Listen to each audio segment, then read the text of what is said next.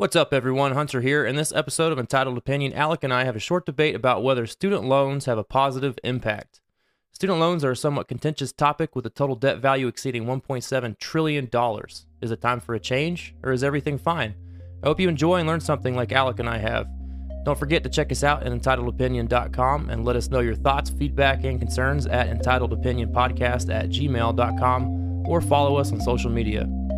Thank you for listening and welcome to another episode.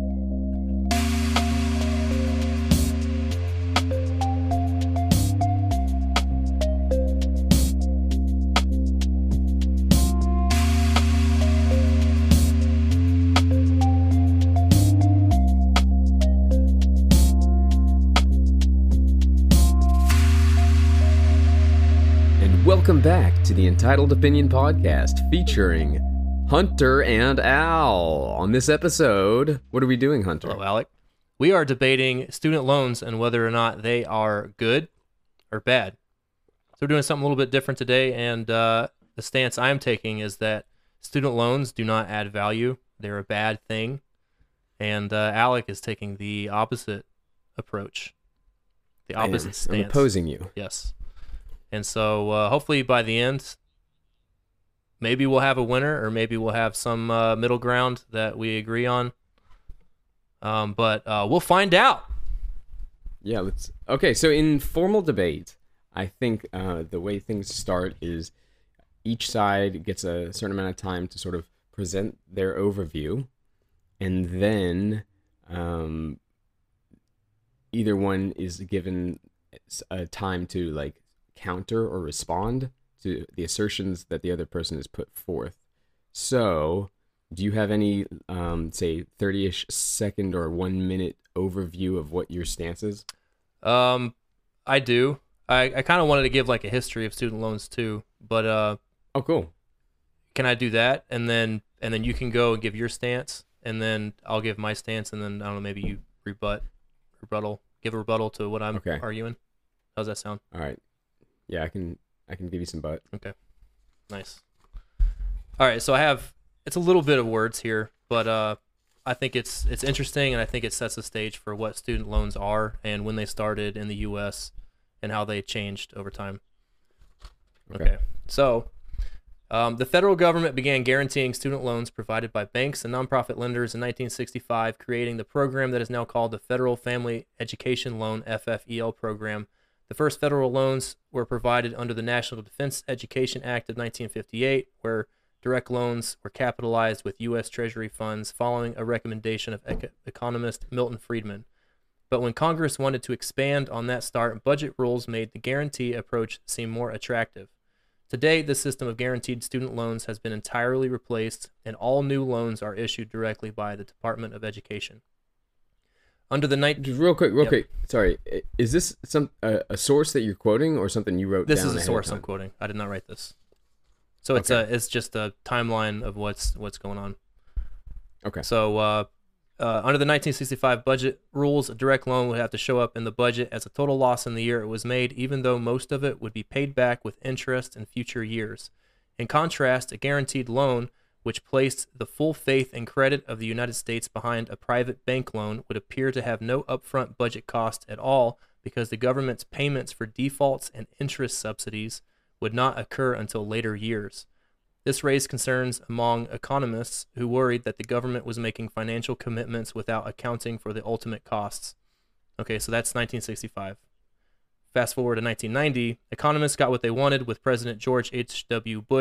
Bush's signature on the Federal Credit Reform Act, um, which was part of a larger reconciliation bill, the Omnibus Reconciliation Act of 1990.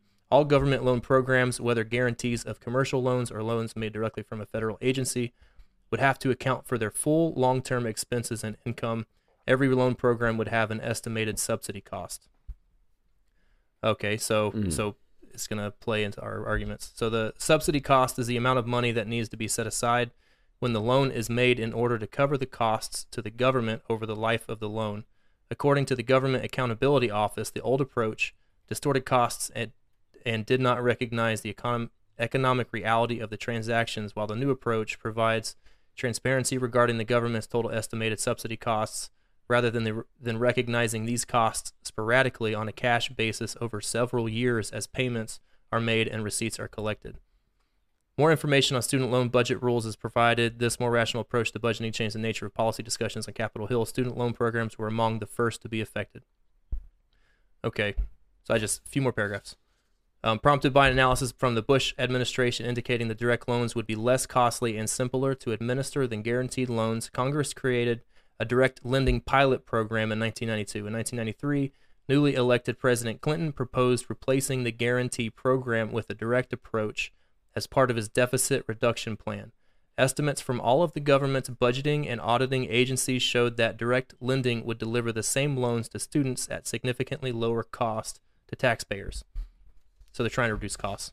As part of the 1993 budget agreement, Congress, Congress passed a budget reconciliation bill, and there's a lot of these. Um, starting with colleges, A lot of the bu- a lot of budget reconciliations. Yeah. Okay. that would fa- that would phase in direct lending, starting with colleges that volunteered to participate and give the Secretary of Education the power, if necessary, to require colleges to switch until at least 60% of loans nationwide were direct instead of guaranteed. While the law called for Hmm. direct lending to replace guaranteed loans, it was silent about what would happen beyond the 60% mark since that was outside the five year window covered by the budget. Man, in 1994, the new Republicans' uh, leadership in Congress targeted direct lending for elimination. However, many college and university officials were dissatisfied with the guaranteed loan system and optimistic about the new alternative. Under the guarantee system, financial aid administrators had to deal with what the Government Accountability Office labeled a complicated, cumbersome process disconnected from other federal aid and involving thousands of middlemen. Hundreds of institutions were already participating in the direct loan program, which operated in tandem with the other federal aid programs. Ultimately, congressional leaders. It's. I'm, I'm sorry. I'm almost done. Okay. I think it's it's really it's really going to set the stage because it's it's the federal government trying to consolidate their control over the federal loans, and now it's grown to this enormous thing. Um, in 2003, a team of investigative reporters at U.S. News and World Report looked into what was causing some colleges to switch back to the guarantee program. Their front page story found that, much like old time political ward bosses, the student loan industry used money and favors along with their friends in Congress and Department of Education to get what they wanted. Um, I'll fast forward to uh, George Bush. Um, he enacted a temporary program in May 2008 to allow the U.S. Department of Education to buy guaranteed loans made by private lenders. The proceeds from the loans would be used to originate new student loans. Um, in this regard, the guaranteed program now shares more characteristics with the direct loan program. And then Obama finally proposed in his fiscal year 2010 budget um, to fully eliminate the FFEL program. So in 2010, Congress passed and the president signed into law a bill that eliminated the program for all new loans made as of July 1st, 2010. That means after July 1st, 2010, all loans were direct instead of um, issued by private banks and nonprofit. And then bought by the yeah, and then guaranteed by the government. And, s Okay. and what the government was doing was subsidizing the interest on those loans, and they backed the loan if the if people were to to file bankruptcy or default on the loan, the government would pay the bank Okay. back. So that's the background. Okay. All right. So let me see if I can understand all of that because that was a lot of information. Um, there was a sort of like baseline student loan program established in the 60s, and it persisted as it was for about 30 ish years. Mhm. And then in the 90s, uh, there was significant measures to be done to change the system. And over time, the government took on more of a role with with how student loans were being administered until it got to a point where the there would be private lending organizations that the government would either buy the loans off of the private lenders or secure them in case of uh, some kind of default and then in 2010 the government said let me let's get rid of the middle men and let's let's get rid of the intermediaries and let's provide these loans directly with taxpayer money Mhm. am i understanding that correctly Correct. Yeah. Okay So and that's interesting 2010 is when we first went to yeah, that was our when we were first year. So right? we were we never experienced the other one.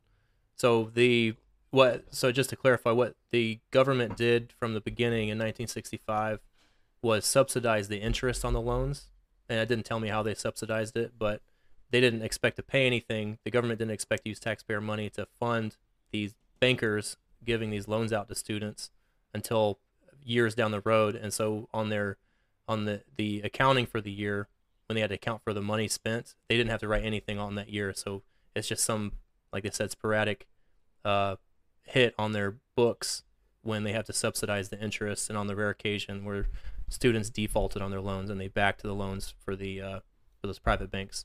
So the private banks were using their own money to give the loans to students, and then the federal government was kind of guaranteeing that that loan was going to work. Mm-hmm. And then they changed the direct loans in a multi- multi-step process, and uh, finally achieving that goal in 2010. Okay. All right, I think I have kind of an idea now of where we're at with that history. Mhm. That was a that was a quick history lesson. There's a lot. Yeah, a lot to it. There's a Maybe lot there. we we yeah. could have both read that before this, but uh, I think I mean well, anybody I who's think it's good. tuning in, any, anybody who's tuning in is uh, learning it along with Yeah. me. So, um, so um, What is Alec's stance? That's the history. That's the history, right? Okay. So, as an overview of of why student loans are worthwhile, I have to say uh, mostly it has to do with it adds value. S the student loan allowing people to improve their education when they wouldn't be able to afford that education brings value to their own lives individually. It brings li- it brings value to their local community and it brings value at every level.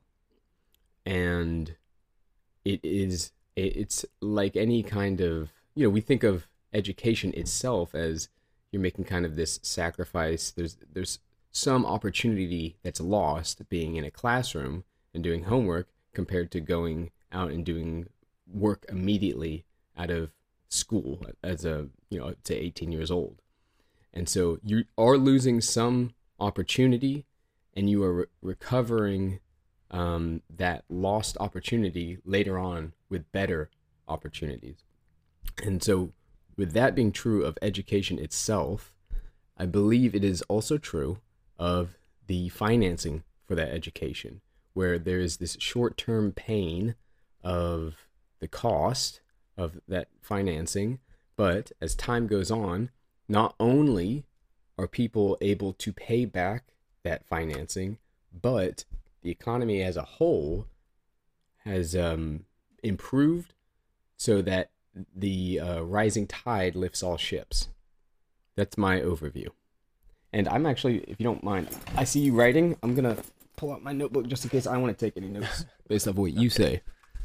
Okay, so I, I do have some clarification question. So you're saying that, so I mean, we're not arguing whether or not higher education is good. I think uh, we're ar- arguing topic for a different yeah, kind. Yeah, we're arguing whether or not the student loans is good and uh, giving more people access to higher education.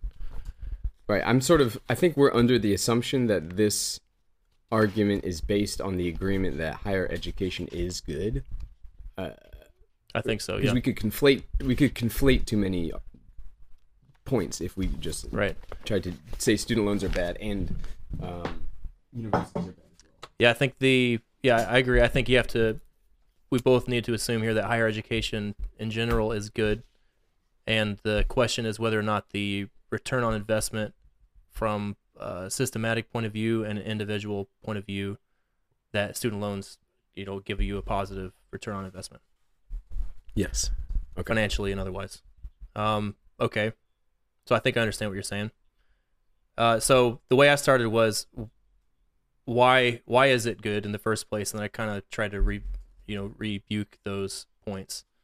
Um, the first was at an individual level, student loans uh, add value to their lives. Okay, so um, I think the assumption is that student loans would allow more people who could not otherwise afford a higher education get access to that higher education, and that uh, that student loan that they're taking out is worth it in the long run for them to do so.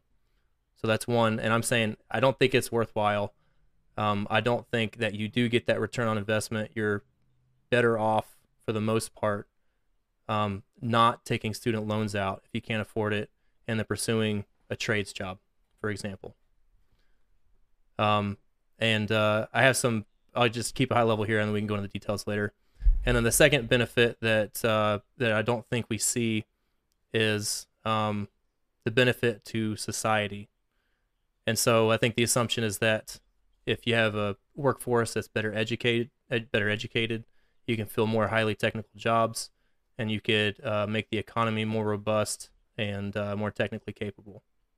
And I think there's other other things you can say that um, student loans provide better access to higher education would result in, and that's uh, you know people that make more rational decisions, and they uh, make more informed decisions, and they're more capable and intelligent and more likely to participate in the community.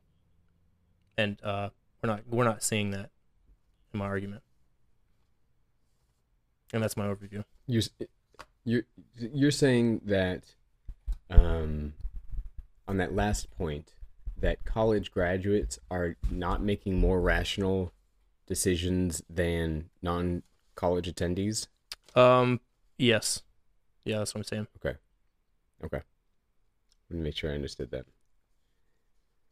All right. So, I uh, shall I rebut any of what you were saying? Uh. Yeah. Go ahead.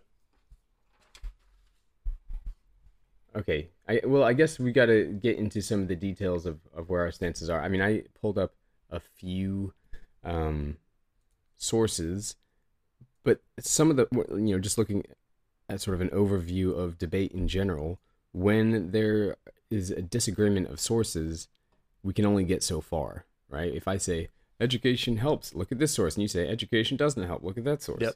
then we kind of get into a stalemate. Um, and part of the and so really when you get into the nitty gritty of a disagreement, you have to look at the research and the information. You have to look at the data, and I don't know how well prepared we are to be able to do that. So I think we have to sort of do these like logic based arguments, and there's nothing wrong with that. Anyway, um, I do have some data, mostly financial. okay, okay. I mean, I have some sources as well that I pulled up. L- let me start with a particular point then, on my side, and and you can tell me what you think about this. Um,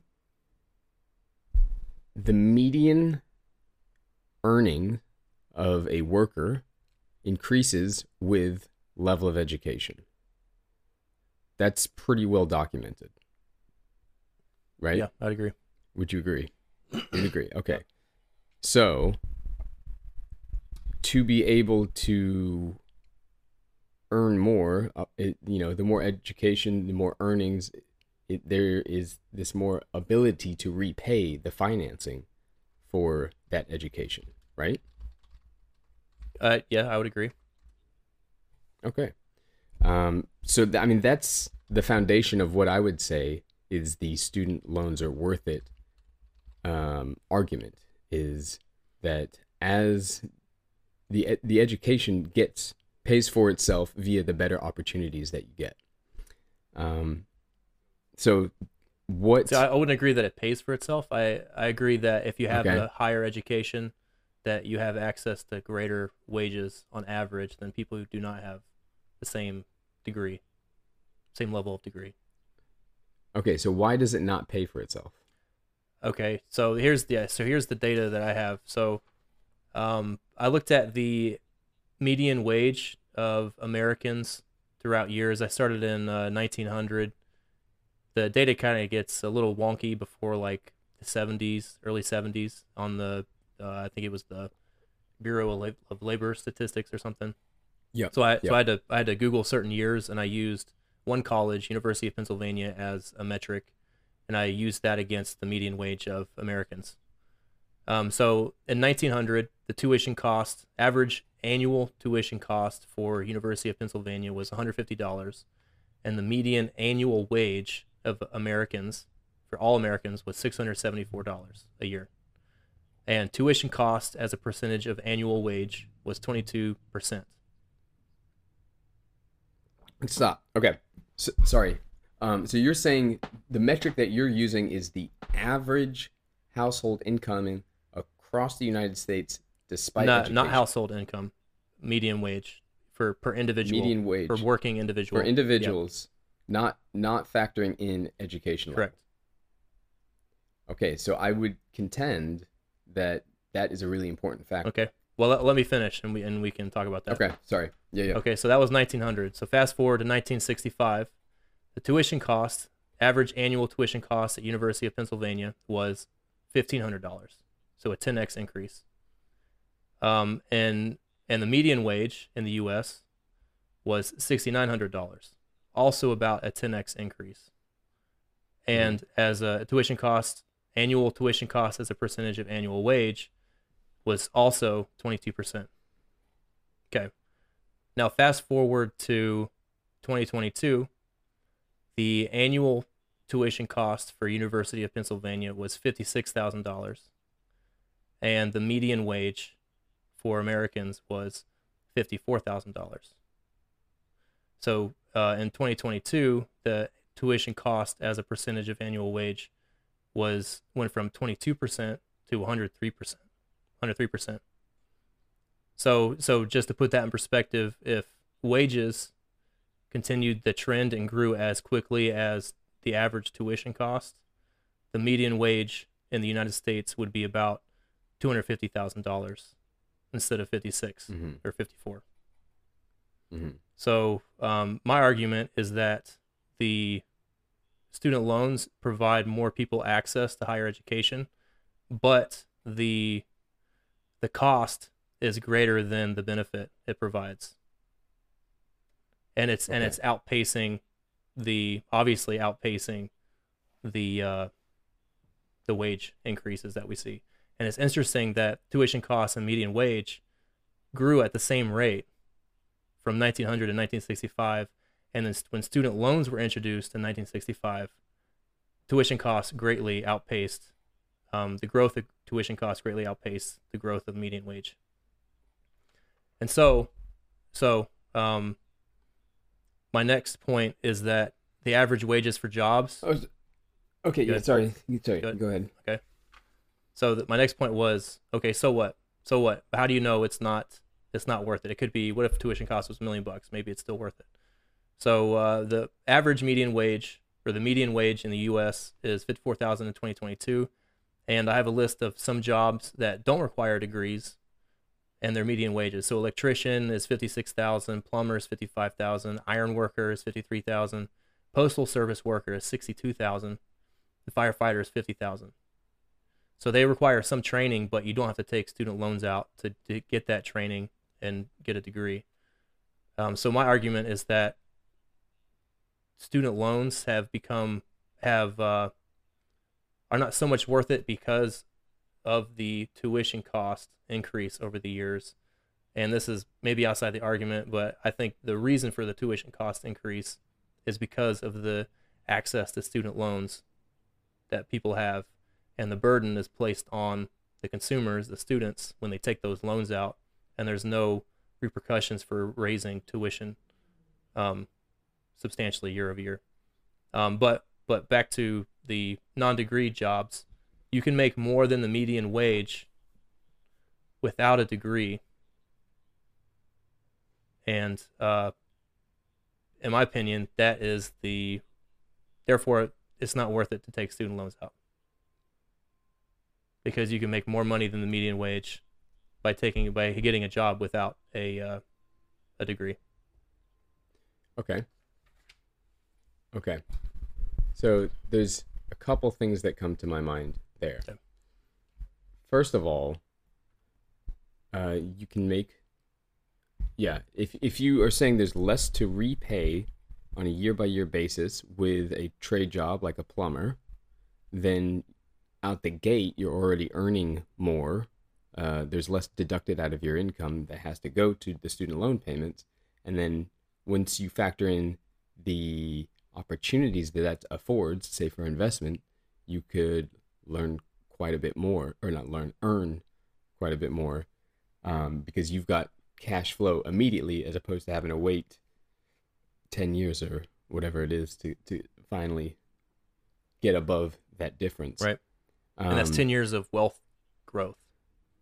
wealth growth absolutely so the problem with that point in particular because i've forgotten what the second thing okay that, just again mentioning really quick i think that's a flawed comparison if we're mentioning entire how uh, individual median wage i think if we're comparing student loans to student loans it has to be people with degrees to compare the entire United States Okay. medium wage um, with the student. I mean, it's I, I I really thought that was a very interesting correlation between um, up until student loans sort of got subsidized by the federal government from about 1900 until 1965 that there it was highly it was highly correlated and then um, as there was more government intervention it appears that there was a greater delta there was a greater margin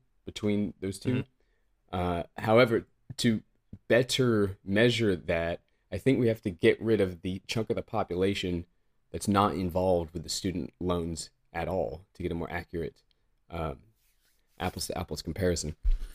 Um, but back to the trade jobs earning more out the gate. So I, I pulled up something you, I'm sharing the screen with you. Uh, okay the average college graduate starting salary is around 55,000 bucks.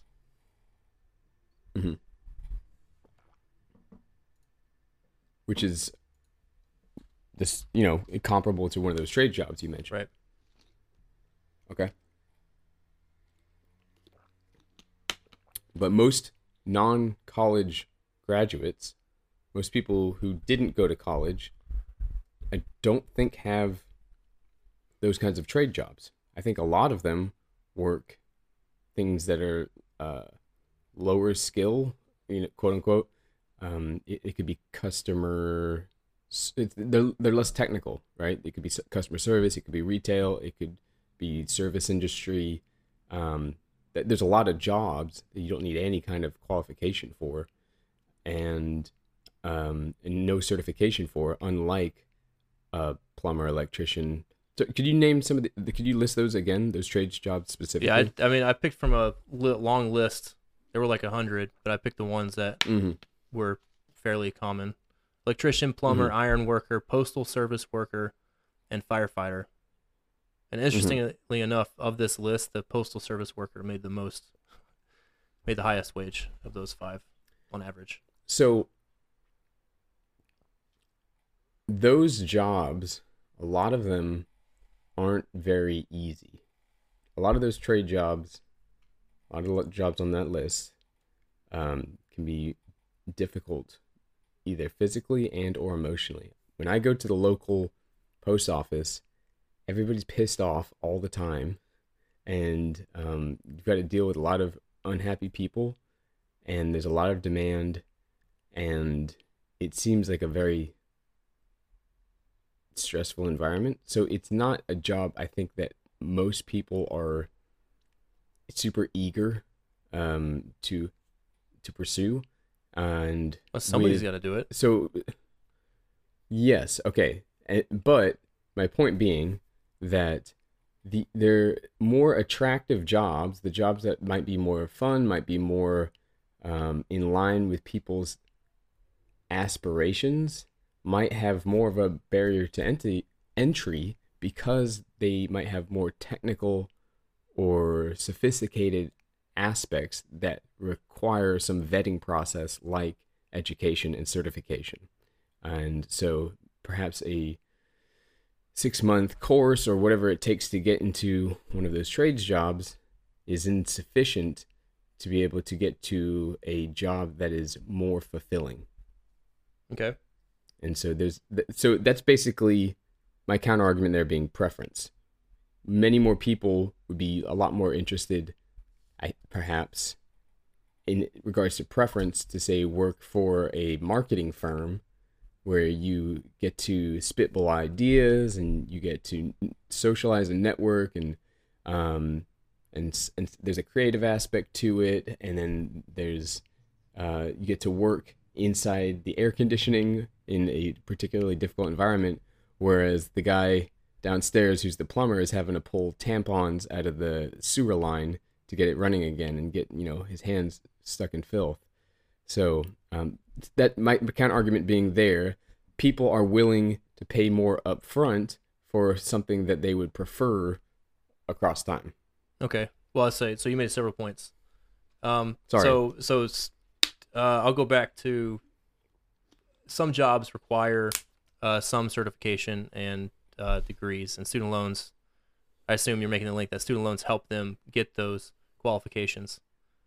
Um, yeah, Yeah. that's fine. I think that makes sense. Do you have to get a certification to do a job that requires some sort of skill or experience in the field? Um, I think my my uh, my rebuttal to that is, um, well, on the other side, you have people taking out loans and getting like an arts degree, and they're getting paid twenty thousand dollars, thirty thousand dollars a year, Yeah. doing, I don't know, cleaning the floor or something at a shop. Uh, where is the value in that? I, to, to me, that's the that case is uh, just as is the rebuttal to the case where someone, um, if they can't get that degree, then they have to work in the postal office, and it's not fun. So I don't know. I think the guy working at the postal office is set up a lot better financially, and he's also, you know, paying his bills. Whereas the the person who gets the arts degree and is working in an ice cream shop will never pay off the degree. The taxpayers front that that money and don't ever see it back, and they don't see the value. They don't see any return on that investment. So I think I think to me that's a wash for the people that uh, they choose to get a degree so they don't have to work those jobs. I think there's at least an um, there's a significant amount of people that get degrees that aren't worth anything financially, whereas and financially meaning the taxpayers don't get that money back. So it's kind of like it's a dead weight. They're just go in there to have fun. They're taking student loans out to have fun at college. So that's that's uh, my rebuttal to the people. Some t- people have to work those jobs, and they want to. Somebody has to do those jobs, but nobody wants to do them because they're shitty, and they want to get out of doing those jobs by taking student loans out to get a degree. Um, and you said, uh, I think that was the same thing. Some jobs need certs and qualifications, and uh, other jobs are unskilled. Who fills those? I think I think you kind of bring up a point. Not every person can do every job.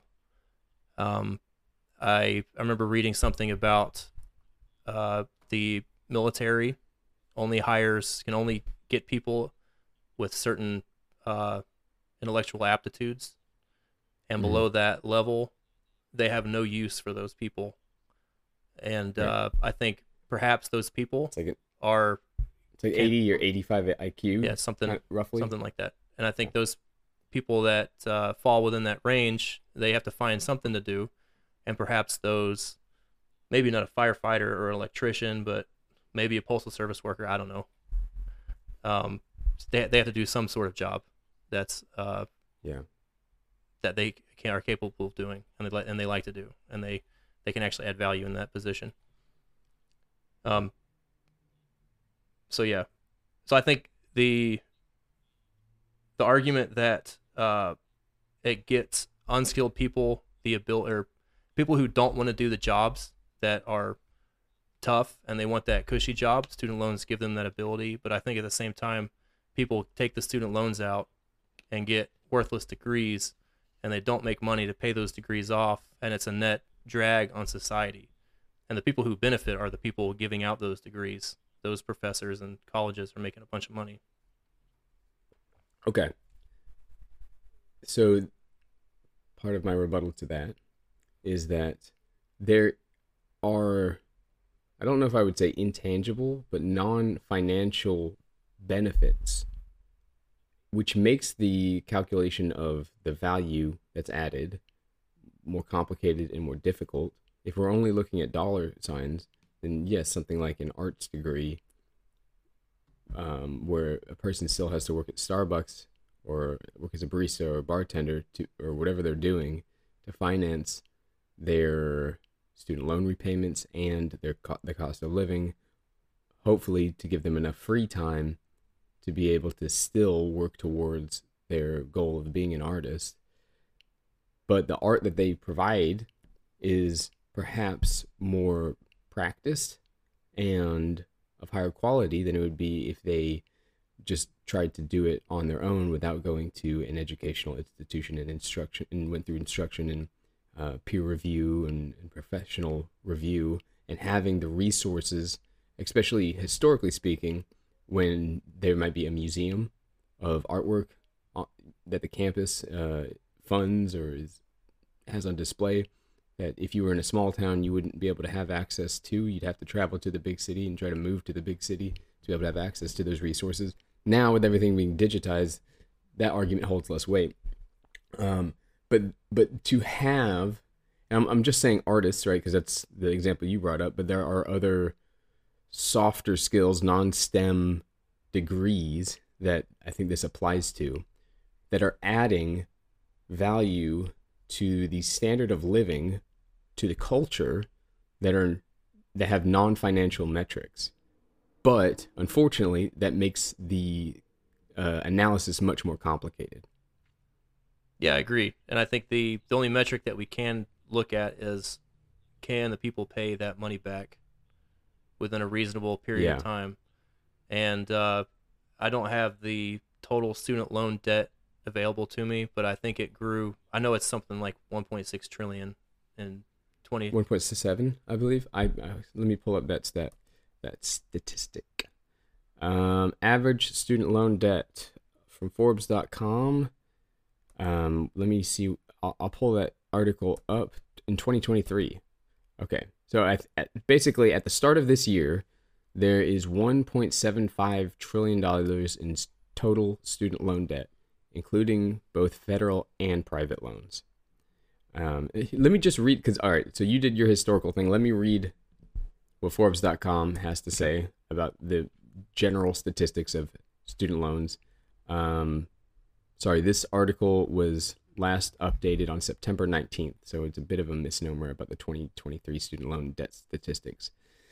Anyway, um, so 1.75 trillion in total student loan debt. That's one statistic. Another is that the uh, average owed per bo- borrower is $28,950. So the average person who has a student loan owes about $29,000. About 92% of all student debts are federal student loans. So the vast majority of it is coming through the government. And then when we look at the students of uh, public four year institution, so your University of uh, Philadelphia, I believe, it was the one that was sort of your University of extended there. Pennsylvania, UPenn. Pennsylvania. Apologies. Um, yeah, so that that would probably be a public four-year institution. Um, on average, 55% of students at a public four-year institution has student loans. So, um, at least about or half, about or greater than half of students, it appears, have funding from the federal government via student loans. Um, just painting with broad strokes here.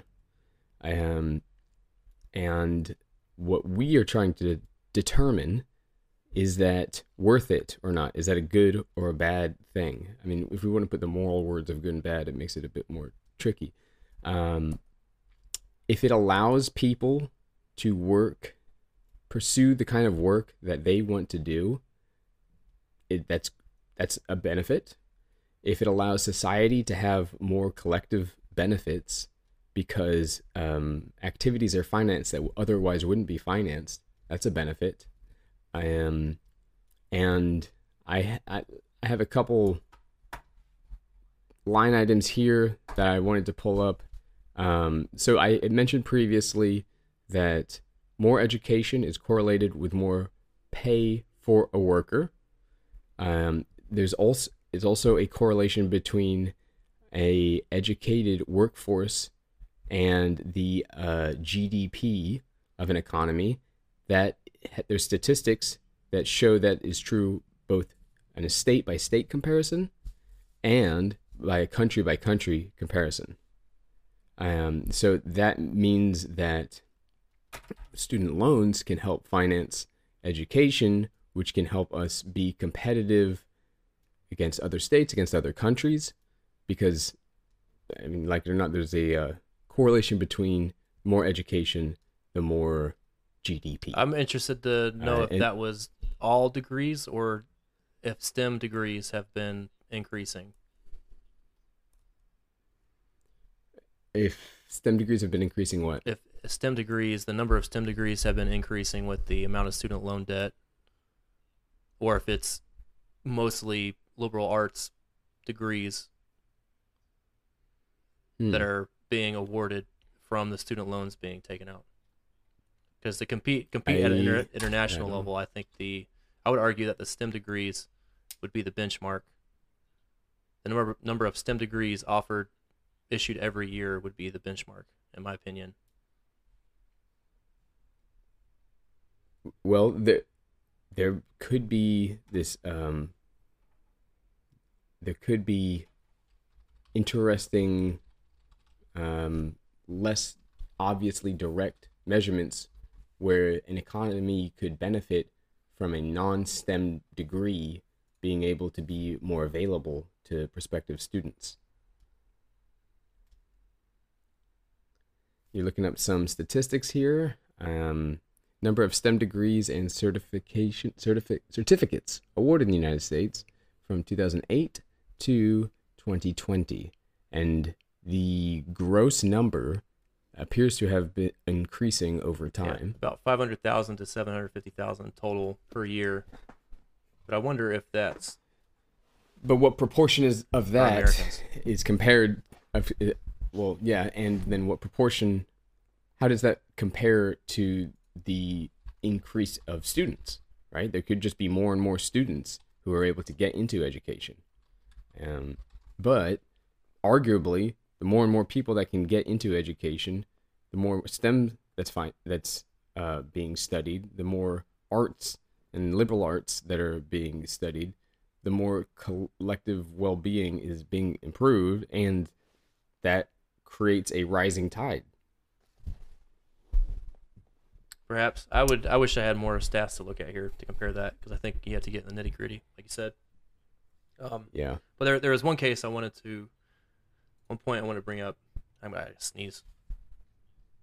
go And it do went away. it. um, and that was so one of the one of the benefits of education in my mind, or I guess one of the assumptions of of uh, the benefit of getting a higher education and student loans subsidizing that is uh, is that it produces individuals that are more intellectual and willing to you know uh, implement positive change in the world. Um, and I think uh, they will participate more in in your local communities and the state government, federal government to implement positive change. Um, and I look at this study right now. It's a Gallup uh, survey from March 2015, and uh, what it's showing is the number of the percentage of people who are Democrats and uh, from high school diploma to some college to college or higher. The fir- the more education Democrats have, people who lean Democratic, Democrat, uh, they believe more in climate change. And it starts Mhm. forty five percent in this poll of Democrat per educa- of high school level education. Forty five percent of them believe in climate change and consider it a great. Uh, this metric is percent saying they worry about climate change a great deal, and then some college forty eight percent, and then college or higher education fifty percent of those say they worry about climate change a great deal. Now, if you look at the Republican leaning individuals with a high school education, 23% of those people um, say they worry about climate change a great deal. And then the more education they get, it declines actually. So 11% oh. of people who have some college education that identify as right leaning or Republican uh, say they worry about climate change a great deal. And then the more education from there, college or higher education, only 8% of right leaning individuals um, with that level of education worry about climate change a great deal. So, okay so to to summarize education increases the polarization of the climate change debate when you factor that in. Correct. Um, is that correct? All right. How does that factor into So- the student loan? So I'm arguing that student loans, one of the the benefits of student loans is that it allows more people to become better citizens and contribute more to society because it offers them a way, a easier way to get higher education. And I'm using this as an example of higher education doesn't actually do that, and student loans are are funding that. They're not producing individuals. Maybe this is challenging the the assumption that we may go into this argument um, that people aren't aligned on how we should best contribute to society. And uh, higher education instead of brings people together perhaps it isolates the two groups. So maybe that's why they get more polarized. But they're not agreeing on these fundamental existential existential cri- uh, crises and topics. Um, so but, but maybe that's a good thing. I mean, just just countering that, um, if we have these higher institutions, higher learning institutions that get everybody to conform with a certain way of thinking, like you go to school and then you come out with this sort of, you know, everybody's on the same page as to what you believe. Mm. Maybe that's not desirable. Maybe this is actually a good thing. It's allowing people to get the skills to develop their values better and to be able to explicate those values uh, to a more sophisticated degree. Yeah, I mean, maybe maybe it points out that climate change is not a settled uh, topic. Um, maybe it points out You're right. maybe it points out that uh, that folks can't agree on anything really, regardless of education. Um, but I I classified that as uh, climate like pollution and climate change. That is a considerable um, could be a considerable apocalypse apocalyptic type type scenario that we have to face. And uh and education doesn't help us better address this apocalyptic um crisis that could be coming. I'm, I'm going to go ahead and say that I, I, I think um, we're going to get too far away from the main discussion here if we try to go back and forth on how the financing of education doesn't bring people together into the same way of thinking. i don't think it's it's it's bringing topic. people together in the same way of thinking i think it's about contributing to society better and i think the i think the thinking that the democratic folks have the democrats have is that they are concerned about society as a whole here and the more education they get the more they think that way and then republicans they're not thinking that way. They don't they don't care about the impacts of society of these uh, externalities that nobody's held accountable for. And student loans are funding this divide. I, I think separate- taxpayers are funding this divide. Y- yes, and I I personally think that might be a good thing, um, for for taxpayers to fund people being able to to get education to better develop their research tools and their communication skills, um, to be able to better express and contend with whatever their, particular opinion is. But I don't really want to get to be honest, I don't really want to get too much into the climate change or uh, the political uh, aspects. I, I think that's starting to throw in more and more factors uh, that could confound uh, an already very difficult and contentious subject. Sure.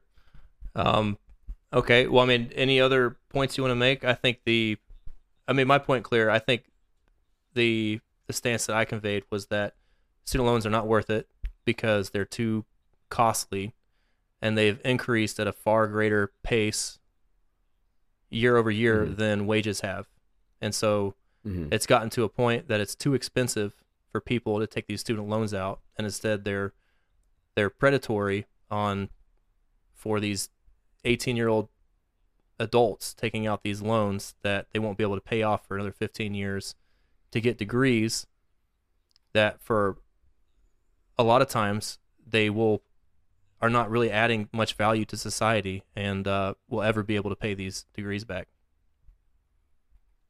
Okay. Um, one point I want to bring up, uh, a couple points I want to bring up before I summarize my stance. Um, and I, I don't have a pre-formulated summary, so mine will be a little bit more off the cuff. One point I wanted to bring up, this I am gonna, I did write down. Education loans allow lower income students to compete with those that come from more wealthy backgrounds. What other way is there to re- reward intelligence and motivation in education while making sure that those who are already rich don't maintain an exclusive status? For a long time, universities were these ivory towers that, you know, if you already had money, if you already had connections, if you were already from a background that could funnel you towards that institution, you could just keep accumulating uh, opportunity, influence. And uh, now, with socialized funding, people who are from backgrounds that weren't previously able to get into these institutions now have an avenue to um, improve their in- lives individually and thus bring that back to their community and and again help society as a whole by allowing more uh, opportunities allowing more uh, avenues to opportunity um, you're typing in something the resolution on the screen share isn't so great that I can see exactly what you're typing. Average student loan per borrower per year. Okay. So I'm curious to know what the impact is. okay. Is there? I mean, is there anything else you Um, want to make to that? I'm I'm just searching while you're talking. In that particular point, no. I mean, I on on that particular I, so I can provide um, the sources for uh, people who are interested in my different claims. Like when I claim that education is correlated with worker pay, I have a source for that. Um, when I say that a more educated workforce provides more value to the economy, increasing the GDP, I have a source for that. When I just said education loans allowing for more opportunities for lower income students um, to get into higher education and thus in turn be able to to help support families and communities that were previously excluded from such opportunities i don't have a source for that Okay. Um, I mean, I agree with that point. I, however, the it's the cost of student loans that, uh, really the cost of tuition that student loans are subsidizing, that do not make it worth it, and so these students who aren't wealthy, they have to take loans out to attend these colleges, and especially minorities who don't get paid on average as much as white people and Asian people, they take these loans out because they can't, and on average, they can't afford it as well as the wealthy folks. They take these loans to get a degree, and then after, they face even further challenges because they make a certain percentage to the dollar of of white people and Asian people. And so they take these really expensive loans out to get these degrees, and then they get paid less on average. So they're less likely to pay off the student loans over time. So my argument, my rebuttal to that is uh, the student loans are too pricey. I think the concept of student loans allows people that allows poorer people to compete better with wealthy folks, but the price of tuition, which is subsidized by student loans, has become so great that it's no longer worth it. And and evidence Mm. that I would point to is the um, tuition cost as a percentage of annual wage from 65 that changed from 65 to 2022 and that change was 22% of annual wage. Average median annual wage for americans went up to 103% in 2022 right again not accounting for education level. Yeah well i don't think that matters because it's it's the same basis that i'm comparing. I lost you. I don't think can you still hear me hello there you are I think that matters because it's the same basis. I'm using the same metric for each year, so it's a year over year change. I I would imagine that the same perc- the percentage increase would be the same factor. So the 22% increase, 103%, whatever the percentage was in 1965 for people that hold bachelor degrees or college degrees would increase by a factor of about five also. To me, it's not the absolute Um, magnitude, it's the uh, magnitude of increase. That proves my point. Okay. I'm a little lost on that point, to be honest. I'm so there's the 103% versus the 22%, but I'm what what do those percent increases reflect again? So the median wage from 1900 to 1965 increased by about a factor of 10. Okay? Okay. For both wages and tuition costs. yes. And then from 1965, it increased, I don't know if I could do this math, by about a factor of 40, 1500 to 56,000. Something like that, 40x, From 65 to what year? 2022. Okay. All right. And then the median wage increased from 6,000 to 54,000. And that's a factor of 9. So the wages increased a factor of 9 from 65 to 2022. Tuition Mhm. costs increased by a factor of 40. Okay. Right, which is And now we've gotten yeah, to a before and after 1965 when student loans were differences on- introduced. on, the on the increase in costs when government got uh, involved in student Correct. loans. Okay. Um, and I and I'm, I'm arguing that it's gotten to the point where it's too expensive and it's no longer worth it. Right. But the yeah. And then um was okay. I hear you there. I, I I'm understanding better what your point is there. Let me see if there was one more point I want And then to bring up. and then Okay. to finish that off, if if wages kept up with the tuition cost increase, the medi- average the Mhm. median wage in the U.S. would be two hundred fifty thousand dollars a year. If Right. it increased at the same rate as tuition has since 1965. Right. Yeah, I mean it'd be nice if we were all making two hundred fifty thousand dollars. It would be nice if the student loans that- weren't subsidizing colleges to increase their tuition so much every year. Right. Right. Um yeah inflation the increase in the cost in costs i think plays a factor in the increase in tuition. So Sure. the source of infl- inflation I- uh, a lot of times sure is government um, it's, it's, it's government financial fiduciary uh, policies sure. There's other um, things that can increase inflation. Uh, a point that i brought up here was it takes significant resources to run a university from the cost to create and maintain buildings to the research to the classroom education to all the staff these costs are all reflected in the price of enrollment for a student. And with inflation, that means that the cost of maintaining buildings, the wages, um, all the all of the operations that are necessary to maintain this um, infrastructure and the system, they all go up with inflation, and therefore, um, enrollment costs are going to go up, and therefore, the financing is going to be is going to need to increase along with that. So there could be an argument to say that the focus here shouldn't be so much on um, if we wanted to reduce that that difference between tuition and earnings, maybe part of it is battling inflation. Maybe that's more of the root cause of this difference. Um, that's that's just an aside. And another thing I wanted to bring up is that um, maybe part of the reason for the difference between the average um, American worker and the increase in tuition is because over time, professors are being valued more and professors are being paid more.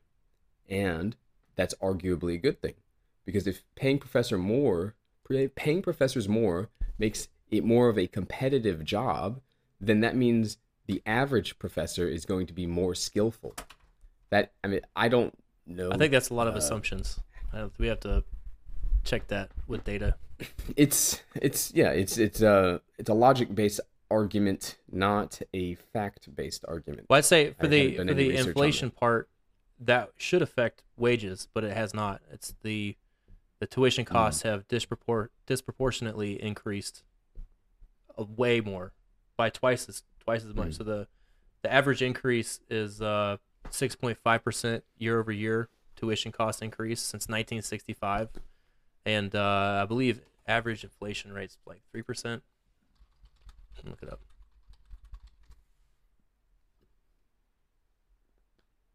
It was Yeah, 1960 to 2021 rate was 3.8 percent per year. So, per annum. so on average, the tuition rate increase has been a full, almost three percent, like 2.8 percent greater than inflation rates.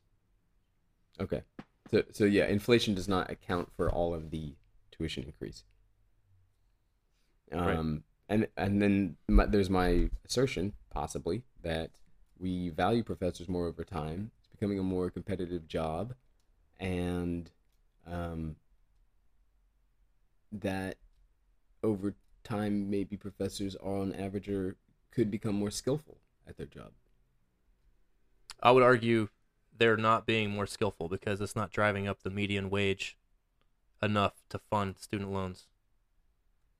But They're not doing their job well enough. that medi- that that medium wage measurement, that metric, is for the entire American population, not like by bachelor degree, master's degree, X, Y, Z. but it should it should be increasing. We should be kept at the same cost for uh, tuition costs as a percentage of annual wage. We should be keeping at that same percentage point, the same factor, and we did keep that from 1990 to 1965. 1900. 19, 1900 and 1965, we did keep median wages and tuition costs were in line with each other. They stayed exactly, they increased exactly the same rate for 65 years. Mm. And then when student loans were introduced in 1965, tuition cost increases outpaced wage growth by, I don't know, about probably 3% year over year. So on average, tuition costs were being increased 3% faster than or greater than median wages were. Yeah.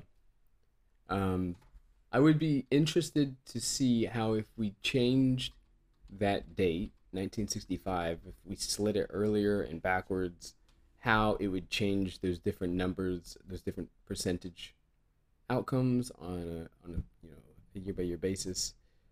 Um, I, I think it's a very good point on your part. It's hard for me to uh, get around how using that date uh, things have increased so dramatically. I mean, it's you know the that sixty five years versus oh, I guess it's about it's about sixty and sixty on either side, huh? 60, 65 years. About it's Um, 50, so that's about the halfway point. Okay, I mean that's a pretty fair date then. Um, that's a good date to pick. I'd be curious. So we have uh, the income of bachelor degree holders in 2022. I'm curious if we could find the bachelor that median income for bachelor degree holders in 1965 And nineteen hundred, and and 1900. And how it compared to the median income of the entire country. That would be an interesting comparison. Yeah, okay, so I would say while you're looking that up, part of my closing statements is that um, education as a whole improves GDP when you're taking in any given degree. And so that helps factor into a more productive economy.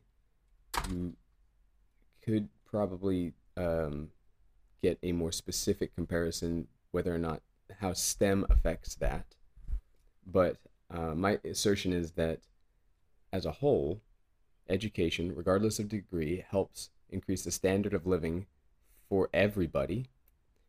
Um, and then a next step beyond that is there are intangible or more difficult benefits to that, to measure besides um, the funding returns of each person's individual student loan. So, you know, one person gets into finance, pays off their student loan in five to 10 years. Another person gets an arts degree and they pay it off for their whole life. Um, those, those are going to, those have a different, um, they they have one's way more efficacious at the ROI uh, than the other, and that at the same time, maybe the person who got the arts degree is enriching the lives of a lot more people in their community, um, and and and generating to other collective economic means in ways that are more difficult to put a numeric value on. Um, so that's yeah, I'd say the more we pick and choose which dates, which degrees, um, the more we can sway the argument one way or the other, and the easier the metric, uh, the more inclined we are to rely on that metric as being valuable. Um, but in reality, there's there's too the ecosystem itself is too complicated to be able to pin it down very easily. I, I would partially agree with that. I think uh, I think at a high level, I think the wage growth versus tuition cost increase is a good high level metric to evaluate the health of student loans and the efficacy in terms of making money and paying being able to pay those loans back of the student loan uh, system that we have now. Um, I will admit that we should have some system. I think it would benefit society as a whole to have some sort of system that would allow people who cannot afford higher education outright to be able to access funds to pursue a higher education. I think there would there could be a net benefit to society if we had a system that was not so in my opinion exploitative of the people taking the loans out to pay for college to get the higher education. I think uh, the concept is good, and I think we should have some sort of system in place.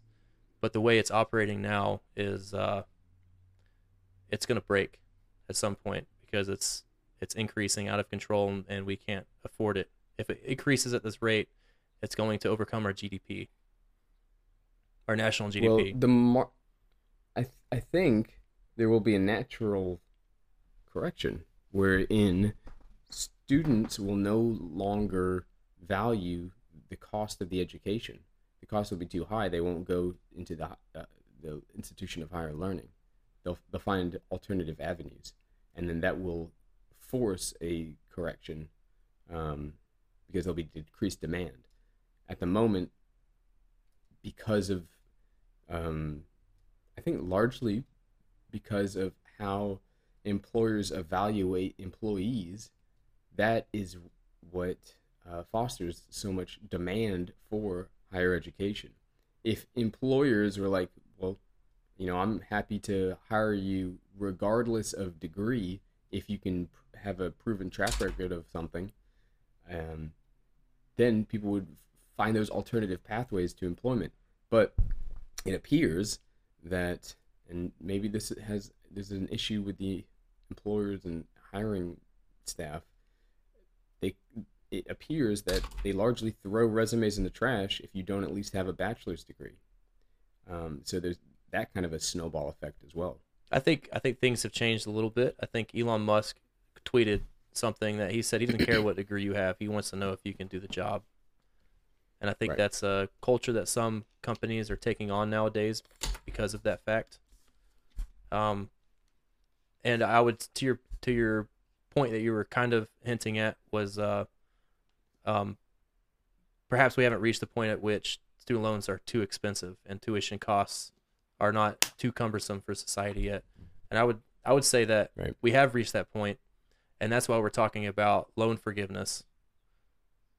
And right now, yeah. the system is in my view, is breaking, and the evidence of that is that we're talking about total student loan forgiveness, and it's because tuition costs have become so great, and people get these degrees, and they can't make money to pay that off, and the tuition costs increase have been so great because they're being subsidized by the taxpayers, Right. and uh, and there's no check on colleges. Yeah, yeah. Um, I I would agree that the student loan forgiveness program o- would only incentivize people to continue their path towards higher education if they know that they don't have to pay it back. not have to they don't have to pay it back uh, where it wherein there would be a natural correction to the market where people would no longer uh, be eager to go to higher education if they knew that they were going to be paying it off for the rest of their lives and that the the system would have to uh, Yeah, something's got to give. yeah it would just something's got to give um and to And right now, the tuition Yeah. rates, I think the government's going to have to step in and tell colleges to stop increasing tuition because what's incentivizing them to stop increasing tuition? There's nothing. Because you can just get a loan Right. still. There's no limit to the loan that you can get to go to college, even private colleges. And and right and people who are trying to go to school now to get a degree, they can still get a loan and they don't even have to pay for it right now. It's paused. and It could be paused indefinitely. So right Yeah. now the burden's on the government, which we're funding ultimately through taxes. yes So I think the I mean, I'm interested to see how it's going to play out in the next few years. Because right now it's kind of a, nobody wants to be the administration that says, "Okay, guys, you got to start paying your student loans again." yeah party's over right Nobody's going to want that guy. There's so many people that owe student loans. There's like 40 million people, like Yeah. 10% of the population, more than 10% owe student loans. hey hello Hey, I hear you. cut out there I was saying 10%, Yeah, I was saying 10% you. of uh there you are okay ten percent of the population owes student loans. So that's a huge percentage. Um, you're right. Um, I think we're gonna have to reevaluate the pathways to success uh, in this country. Mhm. I, I I think you're. I think that the delta, the difference between um, the tuition and the average worker, the median income. Again, I would like to readjust those numbers based off of education, but just using that measurement, um, I think that's sh- showing that one's going to outpace the other, and and therefore, it will be it's unsustainable. So that there needs to be some kind of a fix, and I believe that um, government interventions and subsidies and regulations oftentimes only accelerate the issue. Um, what now? Back to uh, sorry, lost my train of thought there. So the, yeah, there's there's some big issues, and student loans, to to your point, are a big factor or a big metric in the the kinds of issues that we're having. However, education, just you know, looking at pretty simple measurements, being so correlated with an increase in GDP and standard of living, both for the people who got that education and in general the, the community that they're involved with, shows that potentially financing uh, this education makes it worthwhile, even if it increases certain costs. Um, how and how can we provide fair opportunities to to everybody to be able to get those kinds of um, avenues to success without there being some social aspect to it? It's really tough to say. It's really tough to say. I mean, any government measure is going to require more uh, regulation. It's going to require more taxpayer money, and so we have to be able to determine, as a citizenry, are we okay with paying more out of our income taxes, usually our income taxes. Um, there's other kinds of taxes as well, to finance education. Does that make our life better? But because there's intangibles, and it's so complicated. it's it's a lot easier to just point to a couple numbers and say this is going up, this is going up, not worth it. We should cut it. Um, I I think I've said all the points that I set out to make. Okay. Um, what about So I mean, uh, I'll I'll say it again. I think we need something that helps people who cannot afford to get a higher education. We need a program out there to allow them to get the higher education because it not only benefits them, but it benefits society as a whole because they become more impactful and they contribute more to society. Um, however, I think the student loan system as it exists now is uh, the incentives are in the wrong places and the burden is on the wrong group of people, and that burden is on mostly 18 year olds and early young 20 somethings that take out these huge loans to get a degree that will not always give them the ability to pay it off in full, sometimes for their entire life. So I think we should have some sort of system that allows that social and class mobility because it adds value not for them, only for them, but also for society. But our system's broken and we should uh, fix it somehow. yeah, maybe part of the answer there is is better life planning in education institutions, even before higher education, in, in primary education, uh, primary and secondary. How can we implement life planning? How can we implement financial literacy and skills? These aren't things that aren't that have a, a lot of classroom time conventionally, at least in my experience. Um, I remember I took a mandatory class in our high school called Life Management Skills, and the the kinds of things that we learned in that class were don't do drugs, don't have sex. Um, this is how you write a check, which in 2008, 2009, 2010, writing a check is not a skill that you really need. Um, and so that class was super outdated. But maybe a life management skills class, something that can show you how to formulate your finances, it can show you how to uh, implement steps towards a long term goal, would help people be aware of the direction they're going in and not say, well, I'm just going to do what the culture at large hints at me, me, me doing. I see all these movies that say college is this incredible experience and it helps me find my, and hopefully it helps you find yourself. Instead of that, maybe we need to be helping people finding themselves at an earlier age so that they can um, ta take steps in the direction they want to go. I'd agree with that. And another another point came to mind when we were talking about uh, one of the chapters, and it was about how students would rather um, have this. Uh, they would pay more money to kiss their favorite celebrity in a year than they would to kiss them in a day, and so they found more value to have this thing that they really want further out into the future because they could I guess they could uh, make it last longer. I guess I don't know what the reasoning was. They don't go into it, but the fact is that the students would rather pay would pay more money to kiss their favorite celebrity in a year than they would in an, in a day.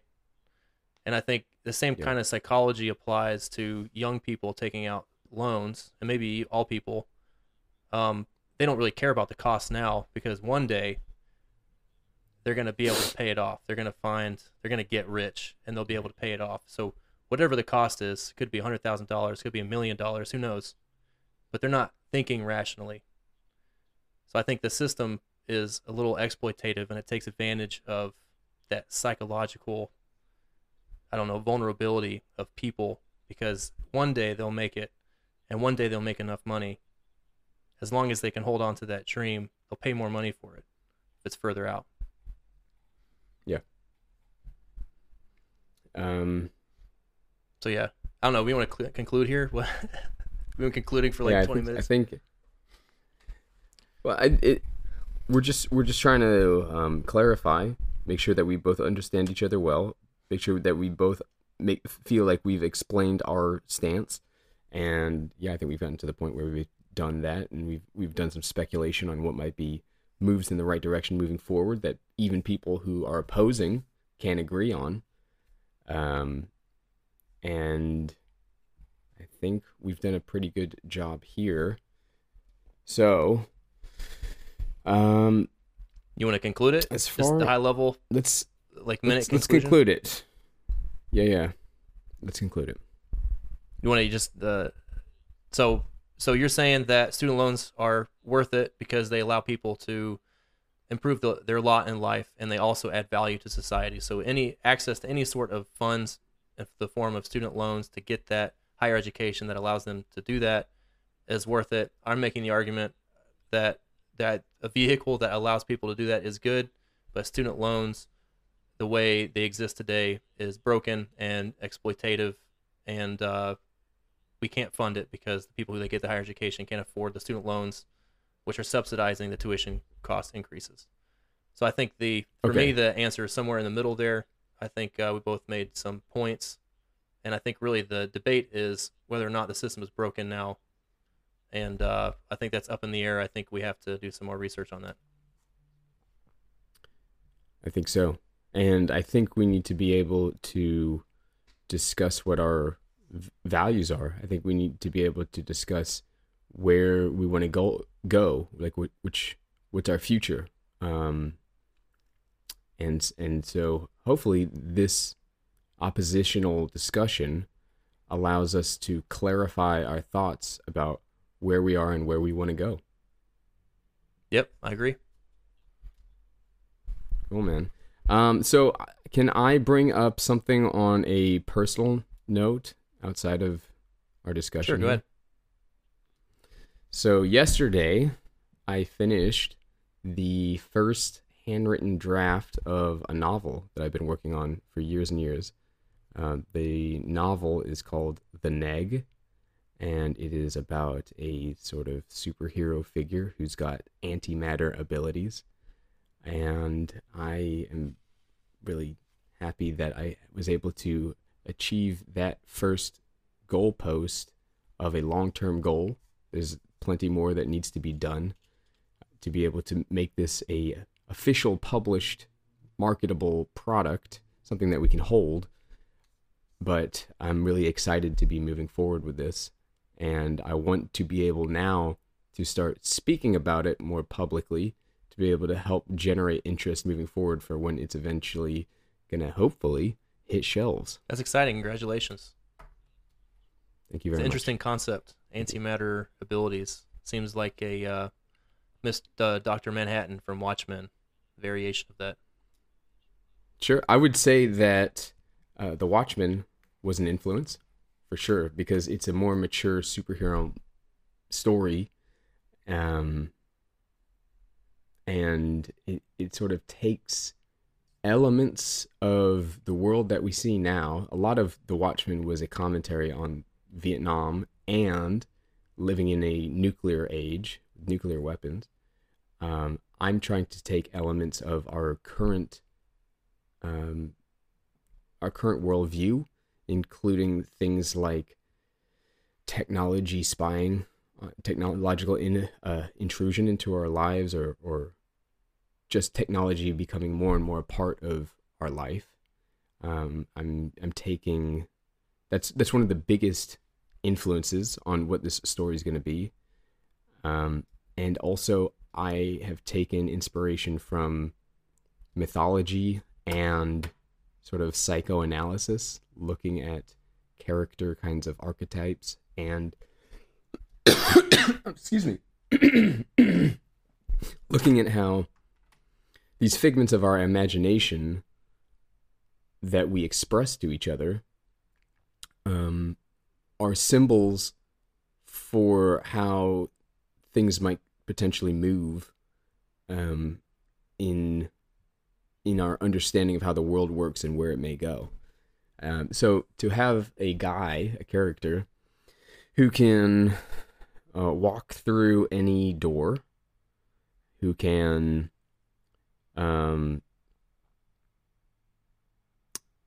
who who has the the fundamental moral question I think of this character is if my ability is to destroy, how can I use that for good? And I I like playing with uh, juxtaposition or opposing values or opposing attributes. So I, I really hope to. A lot of this story, I think, is going to be suspenseful, putting things in opposition into a situation and seeing how we can find some kind of resolution from that. So anyway, I'm gonna hopefully be able to talk more and more about it over time, while at the same time not overriding every conversation I'm in and becoming annoying about it. Well, I'm excited. I'm excited to uh, see what happens with it. Congratulations. Thank It's you. a big achievement. It's a big step. Yeah. It's not fully achieved, but yeah. Um, what kinds of goals do you have long term? Now, I, you and I, um, when we were hanging out in the Panhandle in Florida, I know that you were working on a long term goal system, um, and and you and you, this is like an annual evaluation that you do.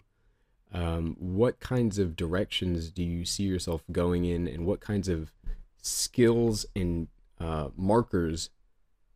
So, what kind of skills do you want to develop, and Yeah. what kind of market uh, markers have you uh, placed for yourself to cross on? the right path? So I started with this uh, Patrick Bet David annual plan a few years ago, and his his it's pretty good. It's uh his was really extensive and was really focused on like a uh, if you own your own company, think about how you can better improve that. And then at the very end, he had something about like your personal life and where you want to be with friends and socially and that sort of thing. And uh, I've kind of morphed it every year. I've done it because I don't run a company. I work a nine to five job as a product manager. Um, so uh, the goals that I kind of set for myself are uh, mostly job related. These are the main achievements I want to, you know, hit this year in my job. These are the main achievements I want to hit financially. These are the main achievements I want to hit uh, personally and uh, relationship wise, and with my son. Um, you know, and skills like I have, I have uh, weightlifting targets that I want to hit every month, and I put it on a calendar. Um, and I also have goals with this podcast. I want to hit 60 episodes this year. I want to end on 69 episodes by the end of December. nice. Um, it works out nicely because that's a nice round number. And uh, yes, oh, it's good from top to yeah, bottom. some yes, doesn't matter how you look at it. It's good. Yeah, Uh, so yeah, so I mean, I think the some other goals that I have are I want to have a certain amount of money so that I can buy a uh, an asset that gives me money instead of a car. I really want to buy a car, but uh, I don't have to right now. I have an older car; it's kind of a beater, but I think I can ride that out for at least a year or two. Um, but if I Mhm. take a loan out to buy a car, um, my debt to income would not be good enough for me to buy another place. So I'm holding off on that. So I want to buy something, a second, maybe a second home or an investment property, and then either do short term rentals or long term rentals and get that going. And once I have that, then I'll treat myself to something like a nice car. Yeah. I was really, I was really hot on muscle cars for a minute, and uh, I was dead set on a Challenger for Cleveland because it can run in the snow okay, better than Camaros and Mustangs. but uh, but yeah. I'm gonna wait on that. Um, but yeah, I- man. I, get some cash flow and assets. I think that's a good. I do it. I do this. I've been doing it for three years. I think it's a good way to level set yourself. And like last year, I spent a lot of money on my credit cards. And had I not done this annual plan, I would not have gone into that much detail in how much I spent on my credit cards. And it was way too much money. And uh, so it really made me think about like what am I spending my money on and why am I doing that? It's a little self uh, self reflection, not only financially, but Yeah. like you have to look at yourself and see why you're spending all that money on shit you don't really need. Um, and Yeah. change your habits really. Something else I want to do is, is eat I re- better. I want to lose some weight too, on top of the, Sure. the weightlifting targets. Do you cook many of your own meals? Um, I started when I lived when I moved into my house now, and I kind of moved away from that. I was driving my son to daycare, and I would go to Chick Fil A every day and get breakfast. I have like I have like Mm. fifteen thousand points on my Chick Fil A program or whatever it's called, and uh, Okay. and I would Uber out. I think I spent something like four grand on Uber Eats and uh, DoorDash last year. Oh. So it was Yeah. it was it was just a bad habit, and I didn't realize how bad it was until I looked and looked at it. and I did that in the planning Mhm. session.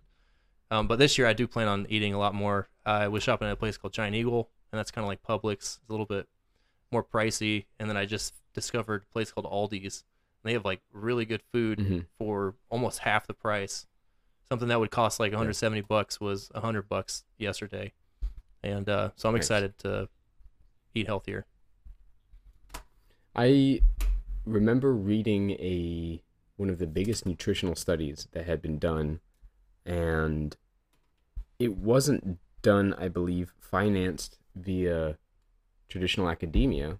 It was actually done on a nutrition app, um, and some of the outcomes were that people who are most able to attain their fitness goals have a higher proportion of healthy fats, especially something like olive oil. So instead of having food that's cooked in uh, vegetable oil, uh, vegetable oil often is from canola or sunflower seed, um, or can be this hydrogenated whatever it is.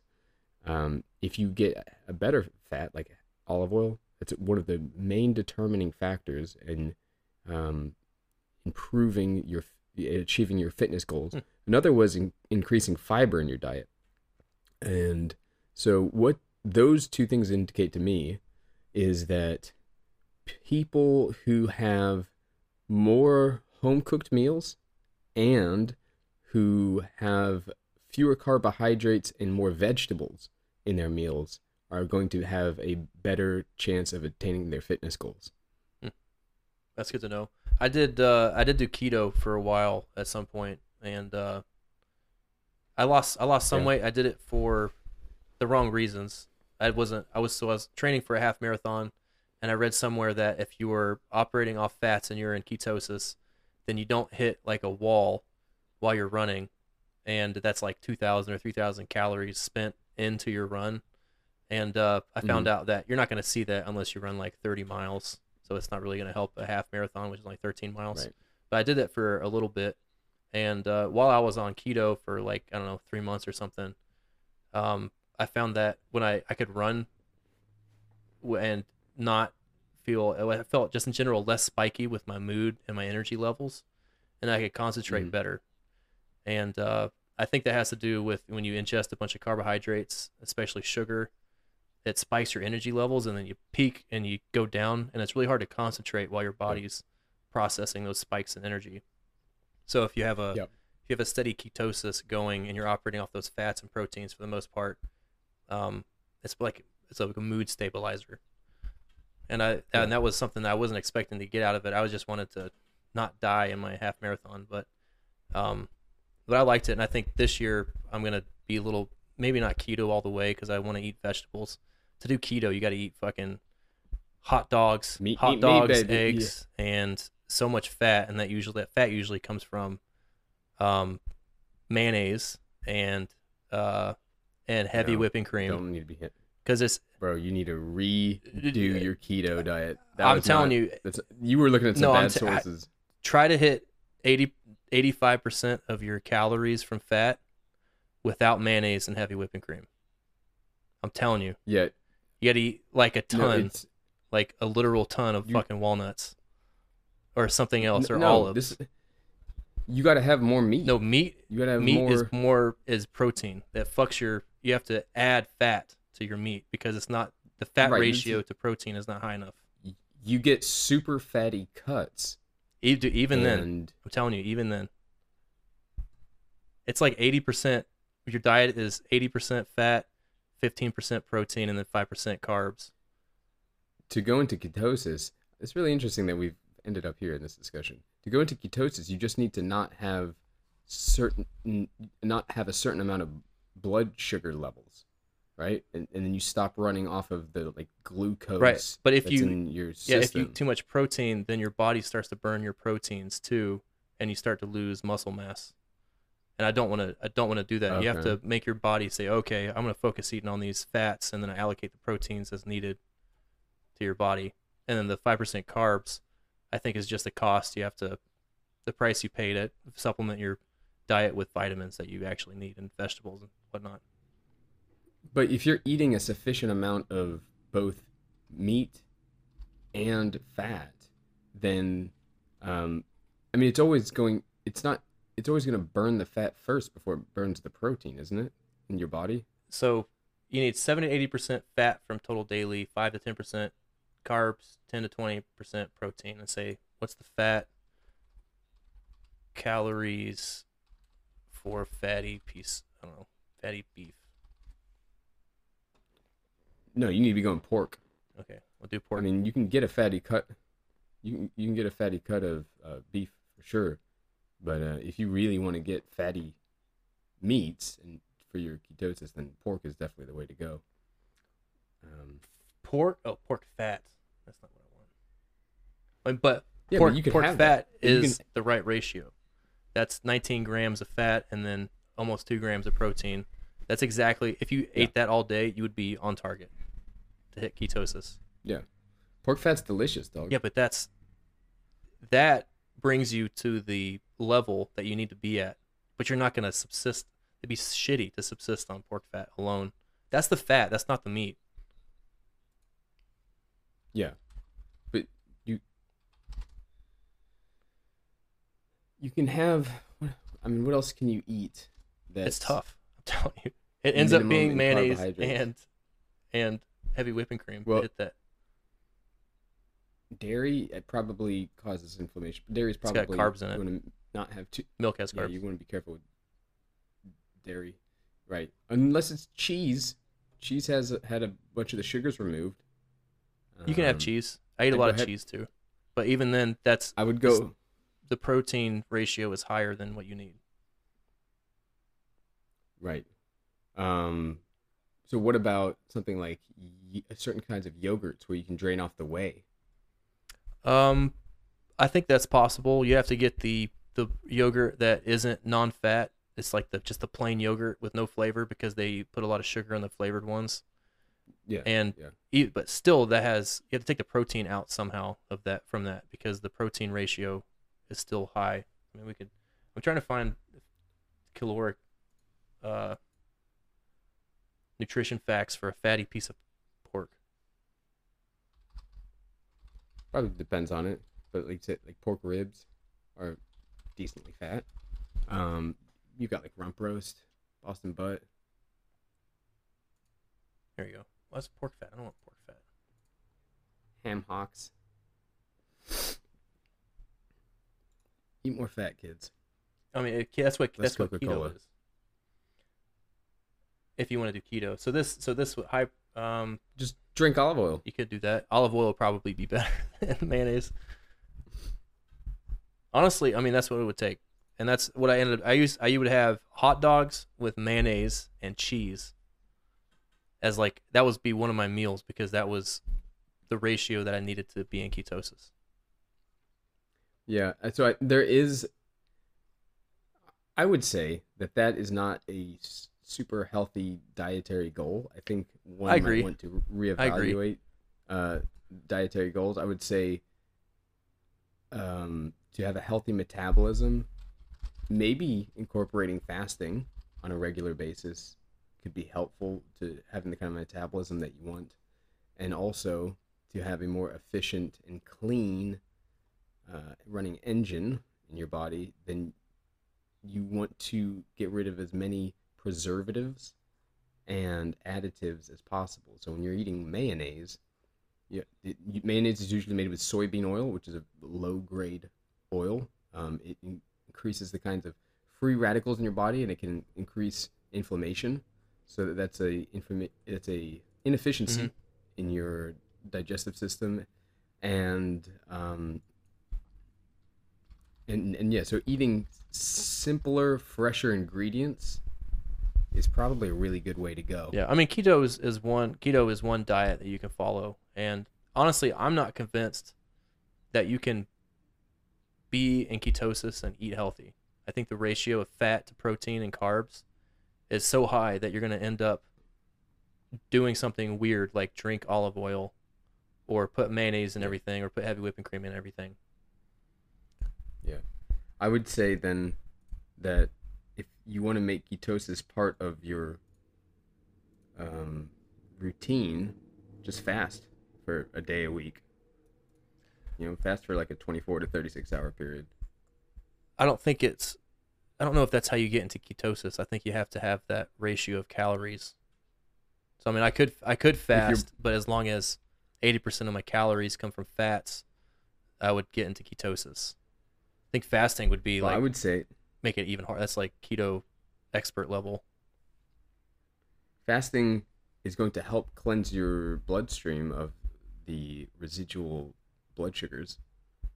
And so then when your body needs to start burning energy, it's going to use your fat reserves. Yeah, you could starve yourself. That's one way to do it. But I don't think I don't think you're getting into. I don't know if that gets you into ketosis. I, I think it jumpstarts ketosis.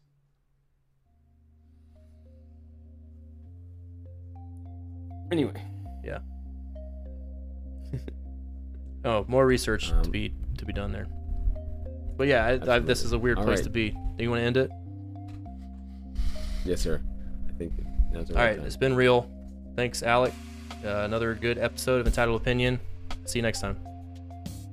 Thank you, Hunter. And thanks to you, friends, for tuning in to another episode of Entitled Opinion. Really quick, I want to tell you who all is coming on to the podcast in the future. Next up, we've got Luke Sandlin. He's a legislative correspondent up on Capitol Hill. Luke and I worked together as servers, and then he went on to bigger and better things in politics. He's got some interesting things to say about um, the environment, the culture that's up there. Also, he has some things to say about the war in Ukraine.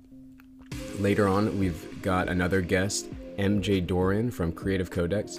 He's one of my favorite podcasters. He does incredible audio work on his podcast and he does incredible research and storytelling on great artists. He also talks about some ways to improve on crea- creativity. After that, we've got Devin. She does different kinds of engineering and contracting work. She had a background or experience in education. So, bridging from education to engineering, I think there's some interesting things to speak about there. And then after that, we've got my friend Josh, who works with Silicon Devices, which are basically the chips that we have in all of our electronics. So there's a lot that we could talk about with Josh about the things that we interact with every day and how we don't know exactly how they work as the average person. He could give some insight. So thanks again for tuning in, and we look forward to having you on next time.